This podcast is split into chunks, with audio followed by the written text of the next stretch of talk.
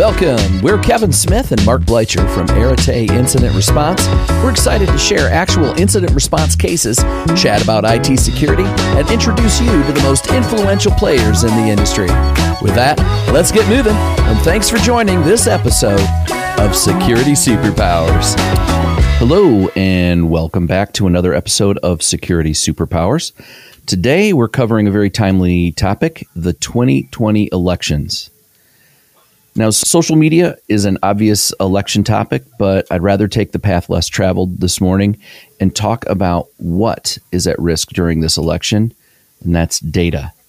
Now, candidate information certainly is a key component of the data that we rely on to make our voting decisions. Here to help us dive into this topic is our very own Jim Jaeger, president and co founder of Arete Incident Response. Good morning, Jim. Thanks, Kevin. It's, uh, it's exciting to join you with a, a topic that is so relevant uh, right now in, in our national events.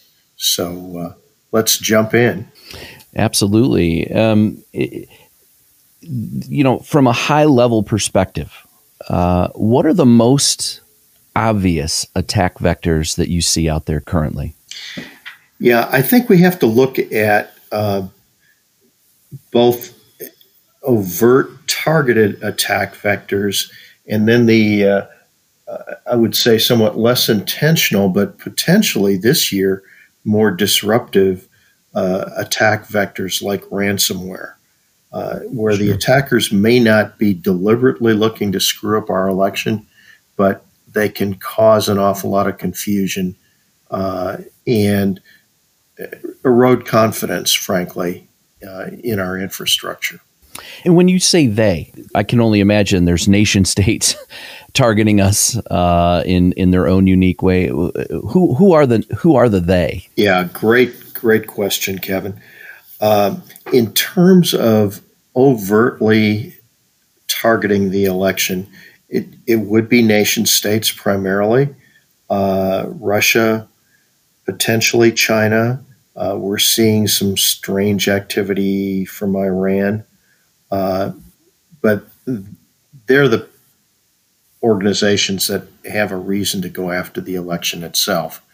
The indirect uh, attackers are frankly cyber criminals, and we're we're seeing a continuing increase in attacks on state and local government. Uh, and, and in our system, it's the state and local governments that uh, are responsible for elections. And so attacks on their infrastructure, uh, unfortunately, can, can, whether intended to screw up the election or not, uh, those attacks can certainly have a serious effect in undermining confidence uh, by the public in in the infrastructure that they're using to vote. Any specific groups per se? Well, I, I think, uh, again, in terms of cyber criminals, because they're not necessarily overtly targeting the election, although uh, there has been some questions raised in that regard. Cyber criminals are after uh, a payout, typically uh, a cash out associated with ransomware. Uh, and there is some potential for increased attacks in the next week or two uh, because the pressure of the election uh, and restoring their systems may lead some local governments to pay where they might not otherwise pay. Mm, uh, there's more urgency. Yes, exactly. Um, now, the, the groups there you, that you asked about, I would say we're probably looking at pretty much the same groups that that you and I battle every day. Uh, mm-hmm. You know, the the typical ransomware families like Ryuk, Sodinokibi, uh, and others. Uh, they're just continuing uh, what they've been doing all year. And in fact, you know, this year we're seeing essentially double the level of ransomware attacks that we saw in the past. And we are seeing a lot of uh, again, state and especially local uh, governments hit, uh, you know, we seem to work one of those almost every week or, or every other week. When they're attacking, um, I mean, the obvious is is just a complete, just complete destruction of of the municipality's ability to process data, right? So a ransomware attack is is clearly uh, going to take them out. But what do you see as the overall goal of these cyber criminals and these state actors as well? I mean, what what are they trying to do? So, again, I think we have to treat uh, nation state actors differently than cyber criminals. I'll start with the cyber criminals. Uh, they are looking just to maximize the money that they can get in ransomware payments and cash outs. Um, typically, you're going to see relatively quick attacks. They'll deploy malware. Uh, in some cases, we see precursor malware like Emotet.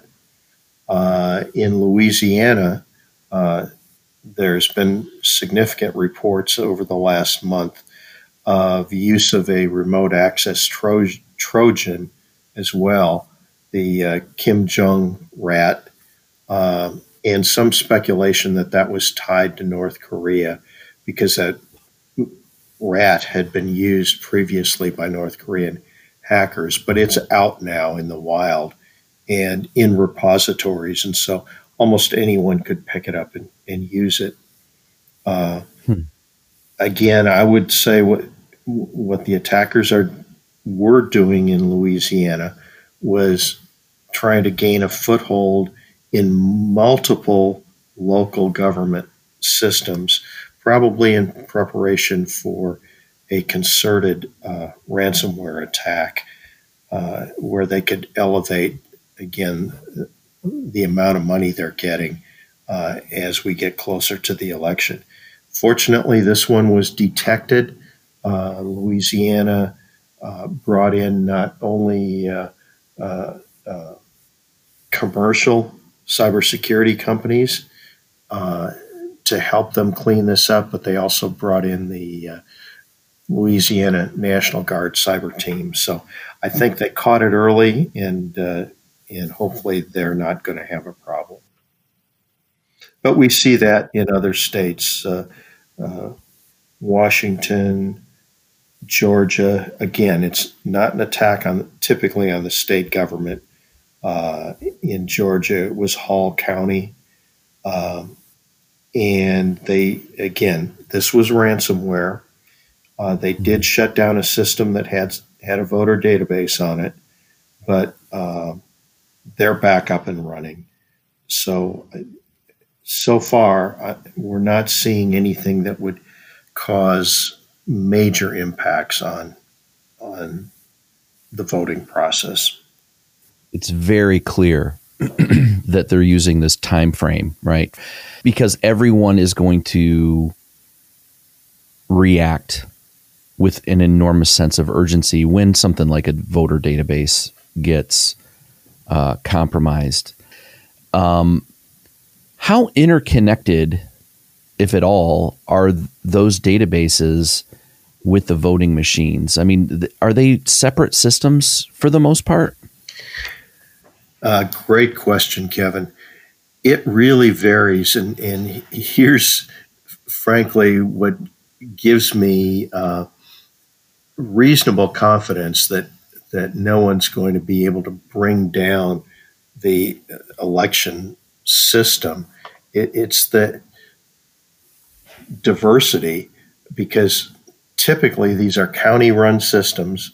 Uh, they are thousands of systems supported by a lot of different equipment from different manufacturers the processes may be slightly different. So it it makes it almost impossible for a concerted nation state attack to try and bring down the, the infrastructure because it's all different. Mm-hmm. Uh, in some cases, those voter databases are connected directly to the machines, but very, very rarely. Uh, what you see in most polling places is kind of a two step process. Uh, the first step is when you come in, you present your credentials, a voter ID card, maybe a driver's license, uh, to essentially clerks sitting at the at a table, and mm-hmm. they check that against a printed list uh, for the county that you're voting in, and so that's fairly offline and not directly connected to the voting machines, which is which is probably a good thing. What's interesting here uh, in again Hall County in Georgia, the uh, database that the attackers actually locked up uh, was a signature database that had copies of the signatures for the, the uh, registered uh, voters. Now, they have a, a, manual system, and again, this has all been now uh, decrypted, unlocked, and they're good to go. But they, if this had happened during the election, uh, they had a, a manual copy of those signatures, and they still could have compared and confirmed. And where the signatures in this case, and, and in fact, are somewhat more critical this year, is they're used primarily for uh, ballots provided by mail. That's how they check the authenticity of those ballots. Uh, their process, again, is to check the signature as soon as the ballot comes in. They don't count the ballots until the actual election, but they verify that it's a, it's a valid uh, ballot, and and that fortunately, you know, is spread over a period of weeks uh, to verify that the signature in the ballot um, prior to the election. So there are a lot of things that make our uh, local election process relatively robust and, and relatively uh, difficult to compromise. And I think that add, adding to that complexity, I don't want to uh, plug into the rhetoric that exists out there, but it almost seems like the mail-in process adds yet another layer of complexity that would be just very difficult. You're you're right on target there. Uh, if if anything, uh, the the pendulum swing towards mail-in paper ballots this year has probably uh, reduced some of the risk, uh, some of the cyber risk mm-hmm. that we see. I, I want to circle back a little bit because um, we were talking before the before we started recording about um, primary state actors, and I, I want to just bounce in because you know there's like a new player in the game, right? I mean, we we hear Russia, Russia, Russia, Russia, and and you know a little bit of China here and there, but but but there's a new there's a new uh, there's a new threat actor in town, uh, Iran. Uh, h- how are they? I mean, what's their mo? Uh, yeah, you know how. I mean, being so new to the game, how, how, how sophisticated are these things? Yeah, wow, that that's a great question, and I think you hit the nail right on the head. Is that it's the lack of sophistication that says they're not going to have a whole lot of impact.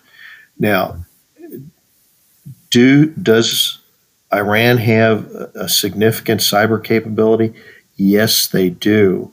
Uh, but what we're what we've seen so far in this election is almost amateur hour. Uh, there's a group uh, from Iran who's calling themselves uh, Proud Boys, and they're all the, they're not hacking; they're just sending emails uh, to registered voters Uh, and, and much of the voter information in the U.S. is actually considered public information in terms of voter rolls. So there are there are ways they can get access to this voter information and send people emails, and that's what they're doing. Uh, basically, threatening that if if they don't vote for one party, uh, or if they don't change their party affiliation, uh, the Proud Boys are going to know about it and they're going to come after them.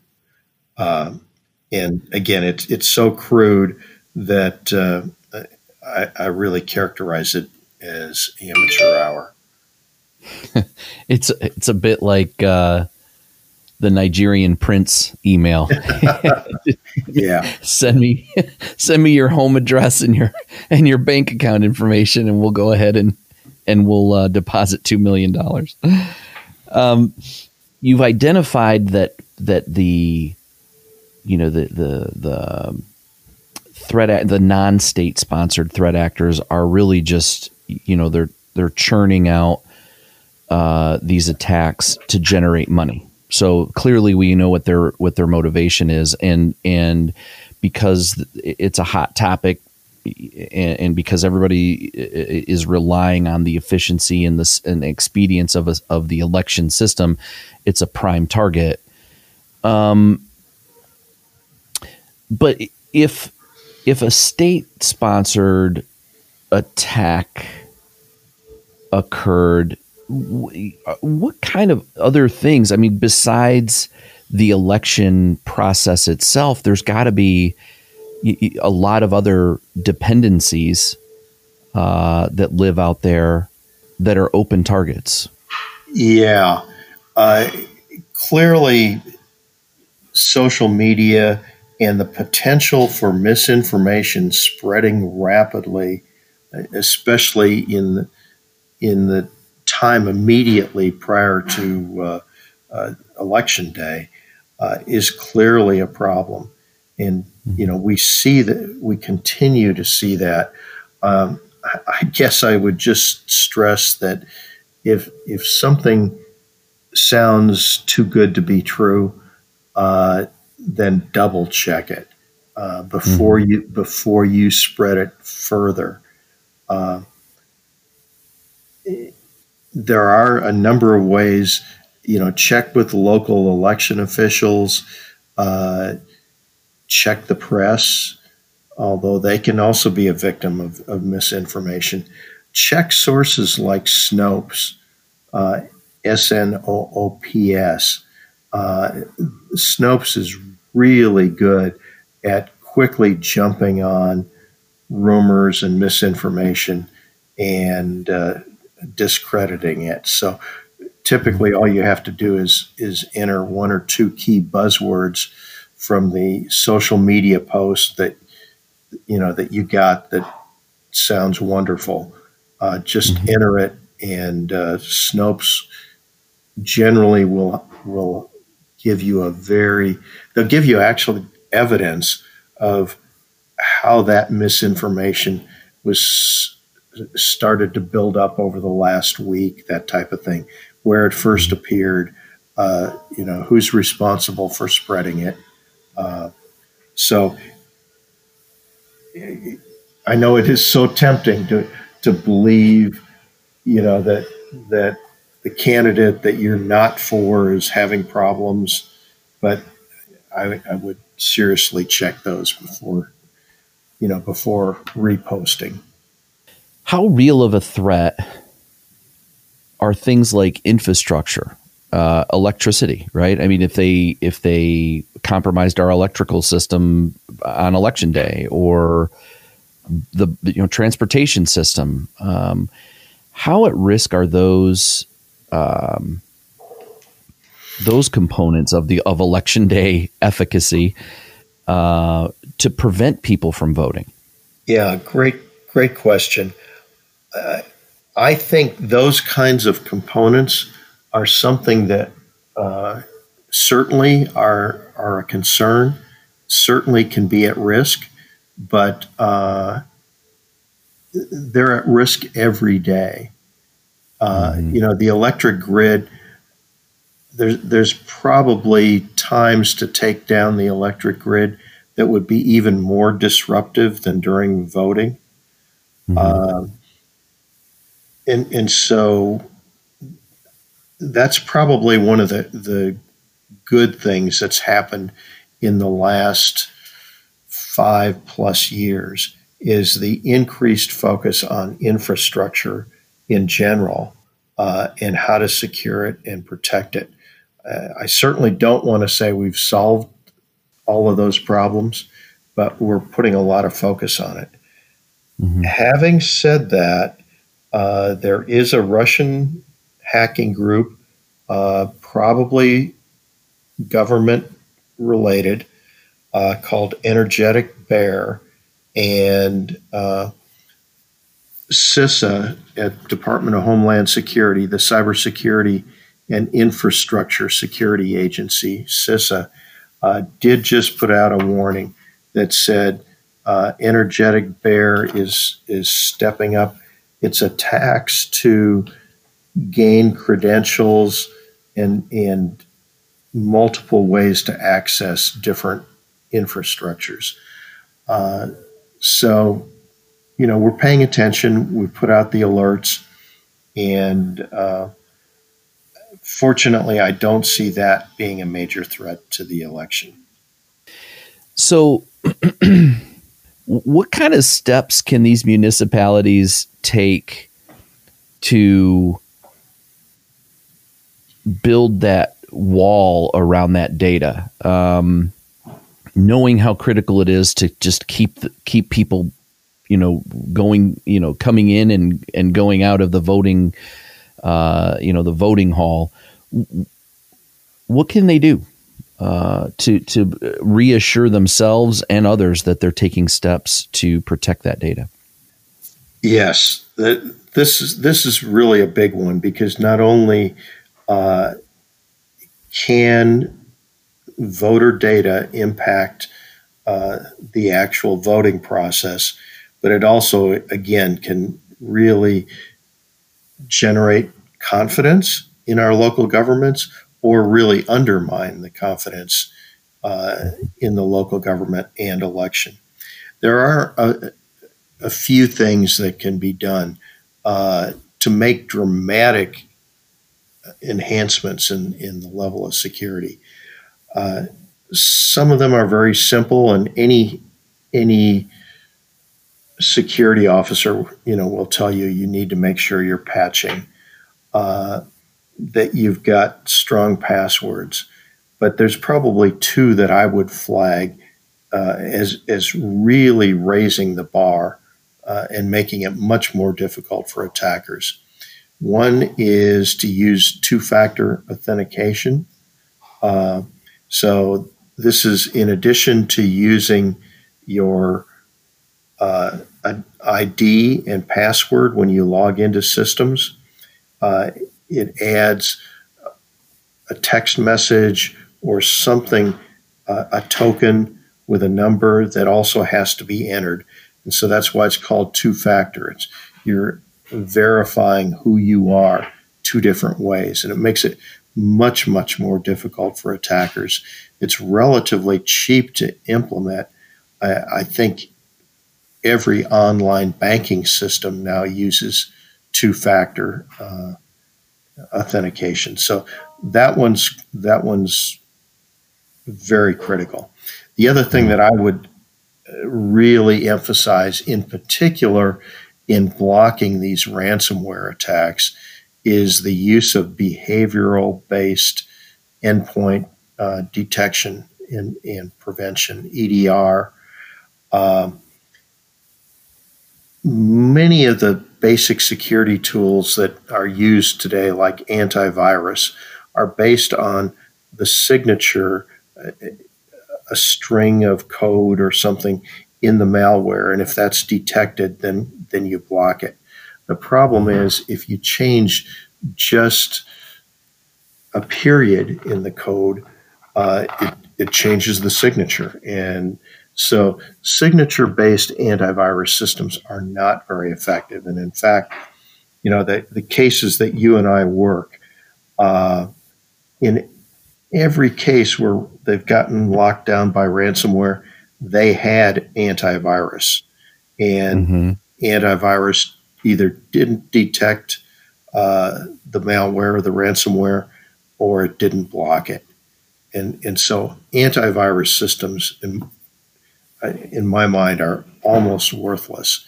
There is a new category of systems called behavioral based endpoint uh, detection and response, EDR, uh, that operate not by looking for strings of code, but for they look for that activity to try to the the activity that encrypts computers so you can't access them. As soon as they see that activity, they they immediately block it and stop it. And uh, in particular, there's there's a few EDR systems today uh, that are augmented by artificial intelligence and machine learning, and we use these when we get called in on ransomware attacks. We deploy uh, these tools immediately to block the spread of the ransomware. And as long as they are deployed properly, they are 100% effective. Mm-hmm. Mm-hmm. I just can't emphasize that enough. And and that's a pretty short list, Jim. yeah.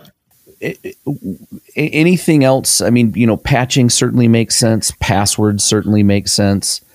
Two factor authentication has always been a, a very powerful um, ally and great, a great EDR solution.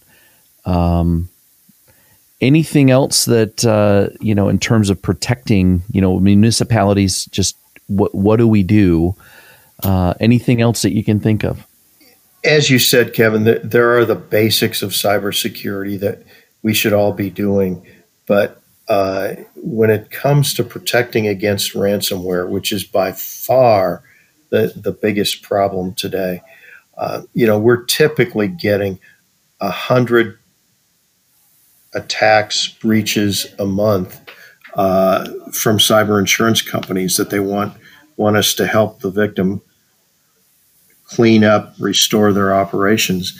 Uh, of those hundred a month, at least fifty percent are ransomware, and, mm. and so again, a, a, good EDR system that that can just absolutely block ransomware is is going to save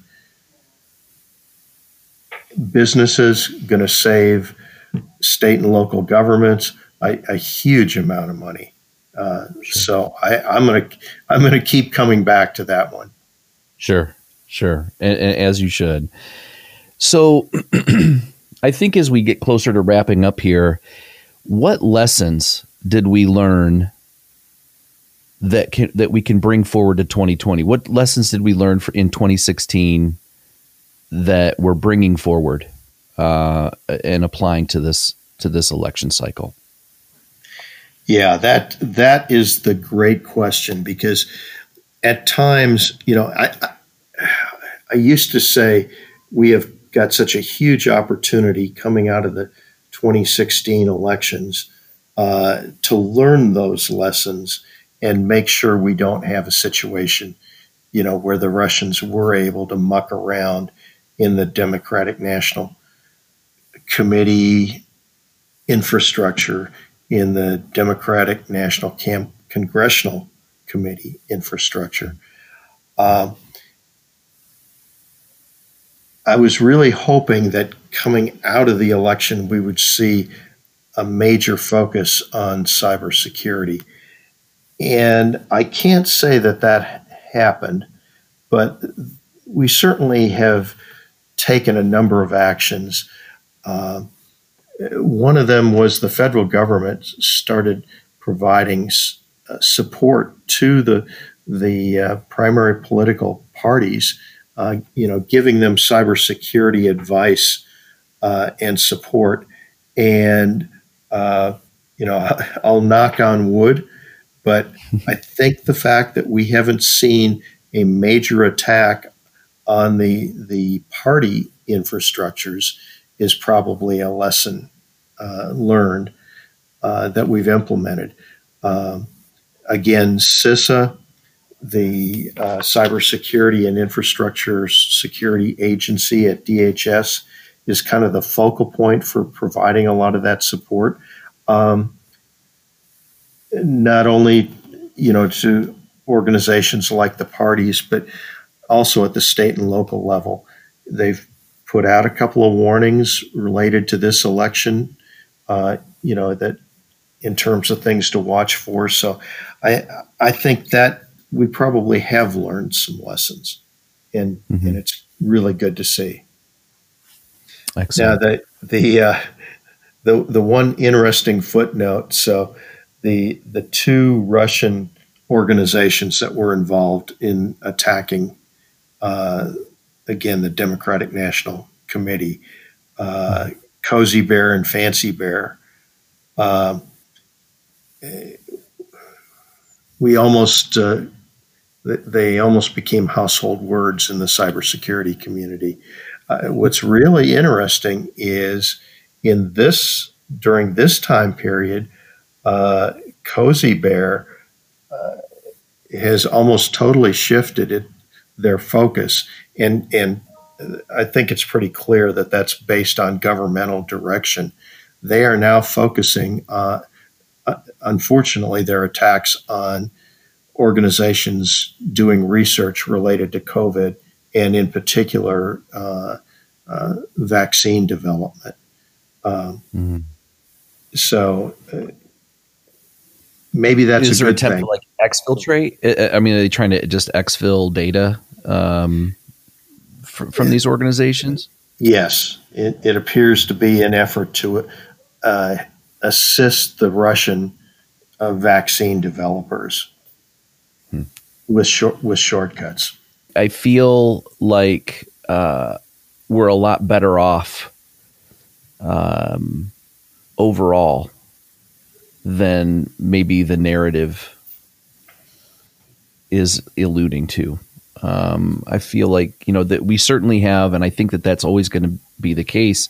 There's always going to be those vectors of attack that threat actors are going to take to disrupt their, you know, to create chaos. I mean, if anything, you know, just the fact that the possibility exists creates chaos in many cases. I, I think in some cases we're, you know, we're we're drinking that Kool Aid ourselves, and I think in some cases we're generating it ourselves. But the fact that the threat is there, um, misinformation. I mean, I think that you know we're we're clearly paying attention to it from a face, you know, Facebook and Twitter and and all of the social media outlets that that somehow percolate that kind of misinformation. I think we're we're paying attention to that. I don't think we have a solution per se, but we're getting closer. I think at least, you know, in my perspective, being the greatest country on earth, when we focus on something and put laser light focus on a particular topic, believe me that that problem will get solved one way or another.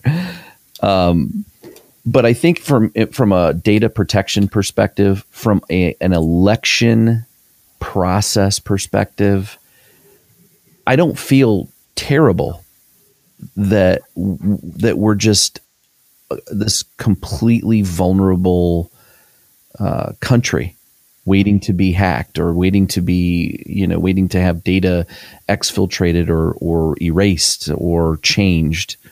I, I feel pretty confident that we're doing what we need to do mostly uh, to ensure that.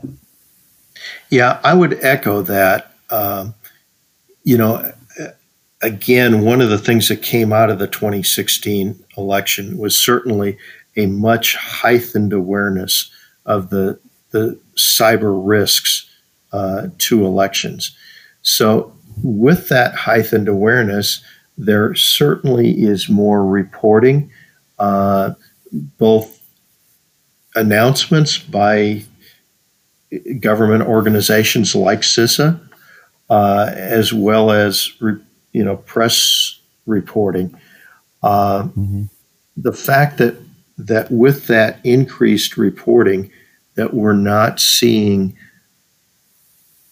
we're not finding serious problems. Uh, certainly gives me the same hope that, that you just mentioned that uh, we're in a much better position than we have been. Sure. And isn't it at the end of the day accountability, right?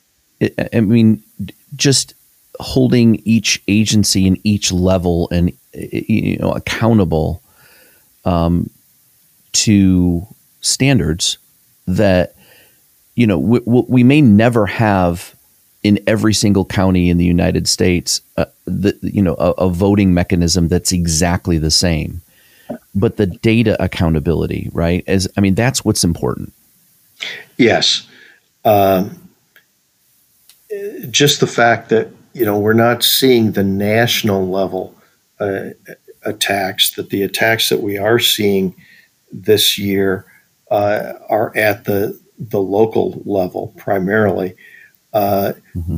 basically just says that that's kind of the softest part of our infrastructure uh, oftentimes county governments uh, and school systems are not well funded, uh, so they can't be the the first to move to again the behavioral uh, endpoint protection system.